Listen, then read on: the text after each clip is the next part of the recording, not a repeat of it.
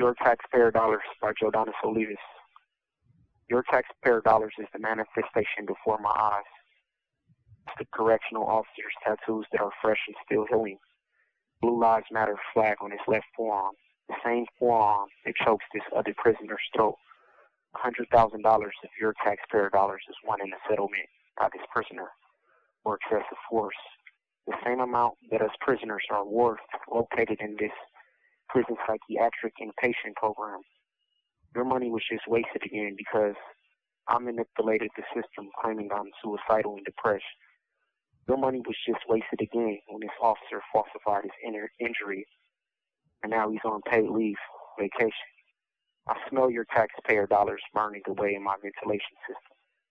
That marijuana brought in by a worker that your taxpayer dollars is paid to in her monthly check, I won't lie like Bill Clinton and say that I didn't inhale your taxpayer dollars or say, me and this woman did not have sexual relations in the utility closet.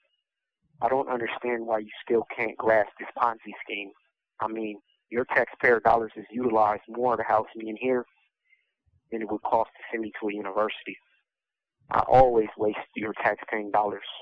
I get to use more water in here than you do at home. I won't get fined for running my sink water all night. I always flood the tier. And oh, look, another CO slipped and faked his injuries. He high-fived me before he took his vacation and supplied me with the little dope and cell phone. Would you blame me?